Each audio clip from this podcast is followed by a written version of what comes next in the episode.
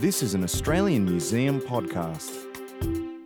Welcome to Amplify, a regular conversation featuring Australian Museum Director and CEO Kim McKay, speaking to researchers, scientists, and other fascinating people from behind the scenes at the Australian Museum.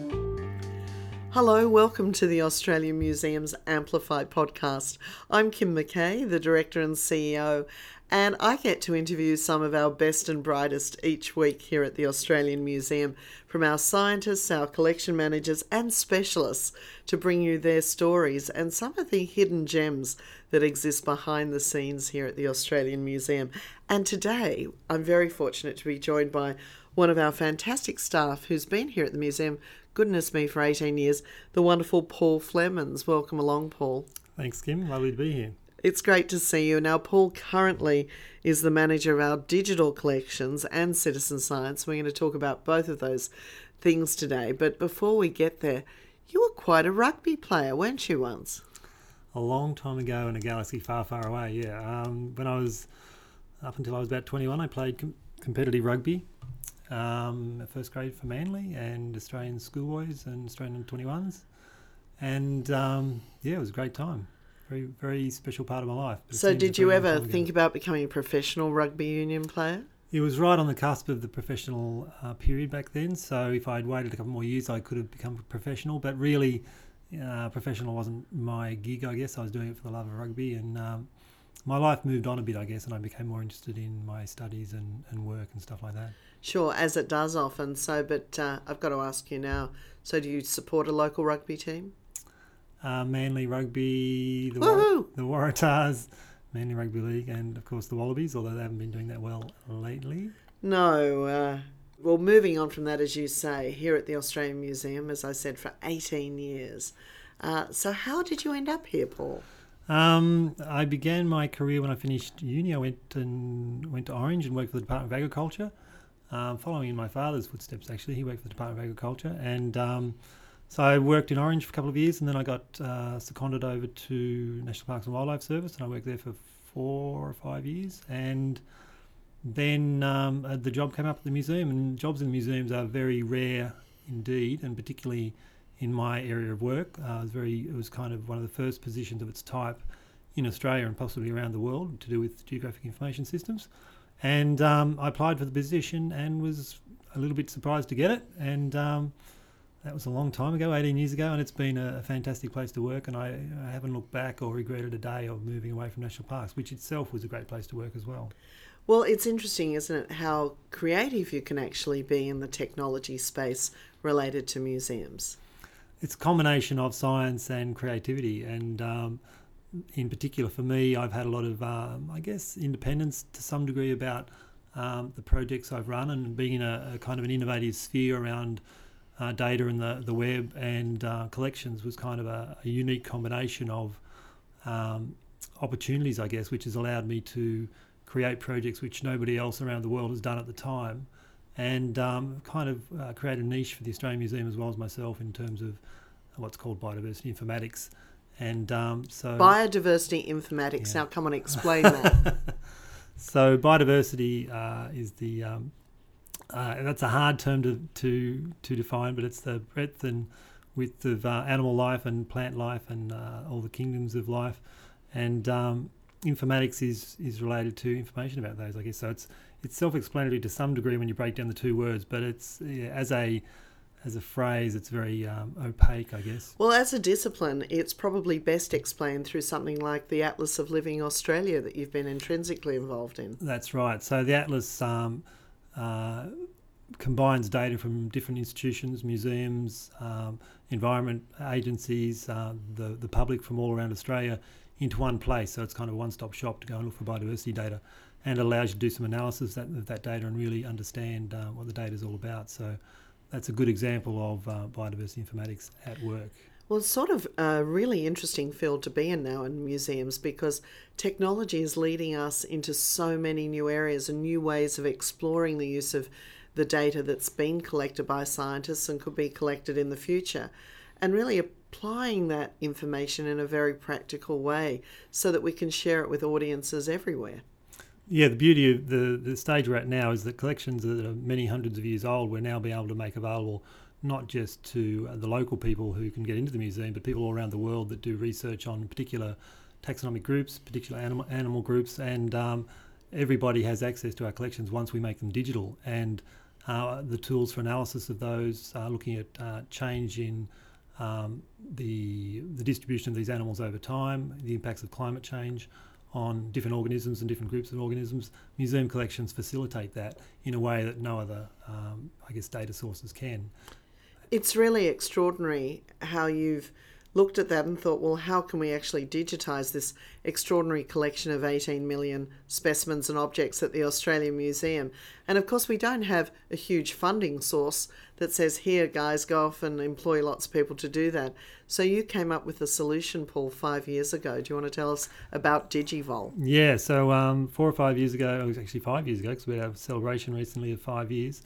Um, it was very difficult to find funding to do uh, digitisation of our collections, and I came up with the idea, in conjunction with a couple of other people here at the museum, to um, uh, engage volunteers because volunteers have always been very actively involved in museums. So we thought of the opportunity to engage volunteers and actually digitise our collections in a two-stage process. First stage was to have them take photos of the objects and their labels. So these are the volunteers who actually physically come, come on site. Museum, yeah, that's right. So um, uh, we created a special group and a special lab um, called the Digivol Lab.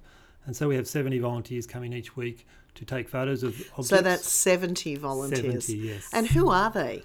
They're people from all walks of life, from students. We've got people uh, under 20 in our group, right up to people, I think our oldest is 85.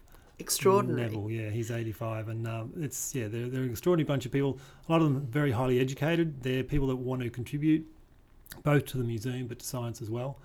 And the the social side is kind of secondary, but it's still very important to them. It always is with volunteering, isn't it? That you get that great network of new friends and people who share a common passion for something. And it is passion because many of our collection items were collected during the 1800s and early 1900s. And of course, they have handwritten labels, often in beautiful script, but often very hard to decipher. That's right, and and the people that get involved with these collections um, through volunteering are amazed at the things they discover every day, and the, they feel very privileged to be able to handle these things in, in helping us digitise them. And then we have the online component where once once they've been uh, photographed in on site, we upload those images to the web and we have people from all around the world transcribing that handwritten um, those handwritten labels. So they're sitting at home or at their office, at their desk, at their computer, and when they've got a spare hour or so, they log on, and they see what's been uploaded and what they help transcribe the label by rekeying it in. Is that it? We call it volunteering in your pajamas because that was one of our catchphrases. Maybe we need special Australian Museum pajamas. Yeah, Digivol pajamas. Yeah. Um, and oh, um, so they're they're transcribing from home. They're usually not a spare hour, but they actually build into their lives. So a lot of those people will set aside uh, an hour or two a day. Um, every day we have people transcribing every day, and um, uh, seven days a week. And we even have some people that come into the museum to volunteer here, taking the photos, who also then go home and transcribe at home. Uh, it's just extraordinary, and it's a really practical way you can volunteer and uh, give something back, I guess, to the community. But you learn so much by doing it at the same time, and that's, I guess, the added benefit too. Now, as you said, we just celebrated the fifth anniversary of Digivol, and I remember giving out an award with you to uh, one of our volunteers. I think she transcribed Megan. Megan. Yeah, Megan, yeah, she's done over 70,000, 75,000 uh, transcriptions online. So a transcription task online might be a two-page diary, uh, a two, sorry, a two-page um, field notes, field from a field note, yeah. where they're trans- transcribing all the text, or it might be a, label from a, a specimen.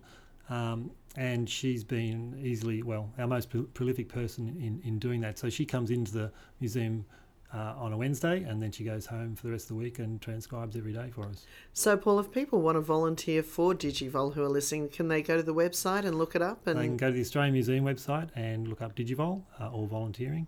And there's also a website online, www.digivol.org, which well, they can then um, join the Digivol community and ta- start contributing. I mean, it's such an innovative project, but I guess one of the most exciting things about it, too, apart from helping share our collection with so many people is that your Digivol concept has now been adopted by some leading institutions around the world, uh, where you've set a new benchmark, I think. Well, yes, certainly it's recognised as uh, one of the leading projects in the world. The Smithsonian in the US has taken it on. It's taken on the same model for uh, transcribing their collection. Which is just extraordinary, really, because people sort of hold the Smithsonian up as being the leader. But here, little old Australia, we've managed to put this great project together that's been adopted by them, and I think by Kew Gardens too in the UK. Kew Gardens, New York Botanic Gardens, South Australian, sorry, South African uh, National Biodiversity Institute. Um, Belgium are, ta- are looking at taking on as well. Um, so we've got seven countries and 22 organisations. 22 now, yeah, wow. Around the world. Congratulations. I mean, that's a wonderful thing because if people can imagine, as these objects and specimens have been collected here well over, well, next year, of course, we turn 190 years of age. So during that period, they've come from many remote communities sometimes and countries, and this is a great way to share our collection with a new audience and reconnect audiences with objects from their local communities as well. No, absolutely, and and people are discovering new things for us, and they're they're they're connecting with something in a community and a and a, a an addition to their lives, I guess, which enriches their lives and provides scientific data for us um, to carry on our research. Now, one of the things that you are also responsible here at the museum are our expeditions, and of course, uh, we've we've got an expedition going later this year to the Solomon Islands and we're planning one next year for Lord Howe Island. As part of our 190th anniversary, we're revisiting some of those major expeditions the Australian Museum has done in the past, comparing the data sets. Now, I know you yourself have been on an expedition in the past here at Lord Howe Island. Yeah, that was, uh, I think it was in 2002. Um, I uh, joined Chris Reid here from the museum, a beetle, a beetle taxonomist, and we stayed on top of Mount Gower on Lord Howe Island, which is about 800 metres above sea level. So we had to walk up there with all our equipment. The igloo. That's we, right. There are those sorry. two beautiful mountains at the end Yeah. of Lord Howe, Mount Lidgebird and Mount Gower. And uh, if you look up a photograph of Lord Howe, they just stand out. They're magnificent. And of course, they hold such unique wildlife up there, don't they? Yeah, and we were there to discover what uh, sort of insects, uh, particularly beetles, were were uh, living on top of Lord Howe Island, Lord Howe Island on, on Mount Gower. And we stayed in an igloo up there, which was perched on the edge of this 800 metre high cliff, and um, it wasn't uh, held down by any ropes or anything. So it was just this plastic igloo, and looking at it, you thought, I'm not going to sleep in that because it looks like it'll blow off the edge of the cliff, and if, it gets quite windy on the top of Mount Gower, and um, so we'd be lying in bed uh, trying to go to sleep at night, and you'd hear the wind coming from the other side of the island like a like a train. Mm-hmm. And then you'd tense yourself for when it hit the igloo, uh, worried that it was going to be blown off the, the edge of the cliff, which was only five metres away. Wow. So a bit a bit scary. You have to uh, risk your life sometimes, don't you? Uh, in the in the quest for science. But for those who are listening, Lord Howe Island sits about 700 kilometres northeast of Sydney, out in the Tasman Sea, reaching out into the Pacific Ocean. And of course, the Tasman Sea is notorious for its weather patterns. And so sometimes Lord Howe can have the most magical, perfect subtropical Pacific weather, and other times it can be a ferocious storm uh, blasting through there. So I can imagine being up on the top of Mount Gower must have been a challenge. It was it was a wonderful challenge for and and days, guess what, yeah. Paul? We're going to send you back there. Oh, fantastic! Make you hang out again on the top like that and see what specimens you can collect this time. But those expeditions are really fantastic because it does point us back to the work that the museum did, you know, for the last 190 years. And as you said before, that it gives us great insights into changing biodiversity and the impacts of climate change. Uh, what what's the thing here at the museum that you've really gained the most from over the years from your involvement in all the different projects? What's the thing where you've gone, you know, Paul, apart from Digivol, obviously, which is extraordinary, ah, it's a very good question. Um, because you've been involved in so many great projects here and worked with so many other scientists, and you've been able to develop the whole geospatial mapping technology. What is it that's made you really go, wow?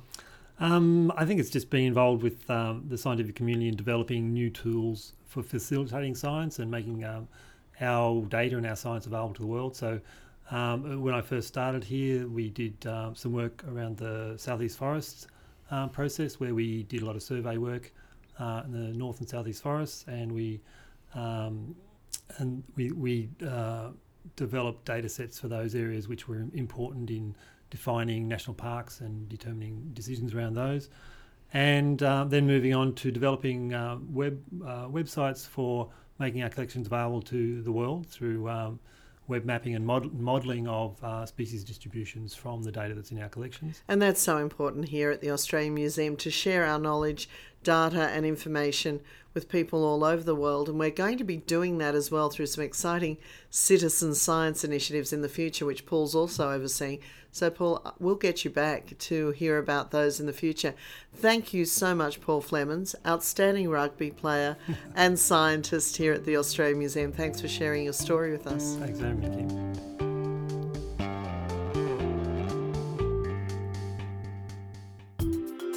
This has been an Australian Museum podcast.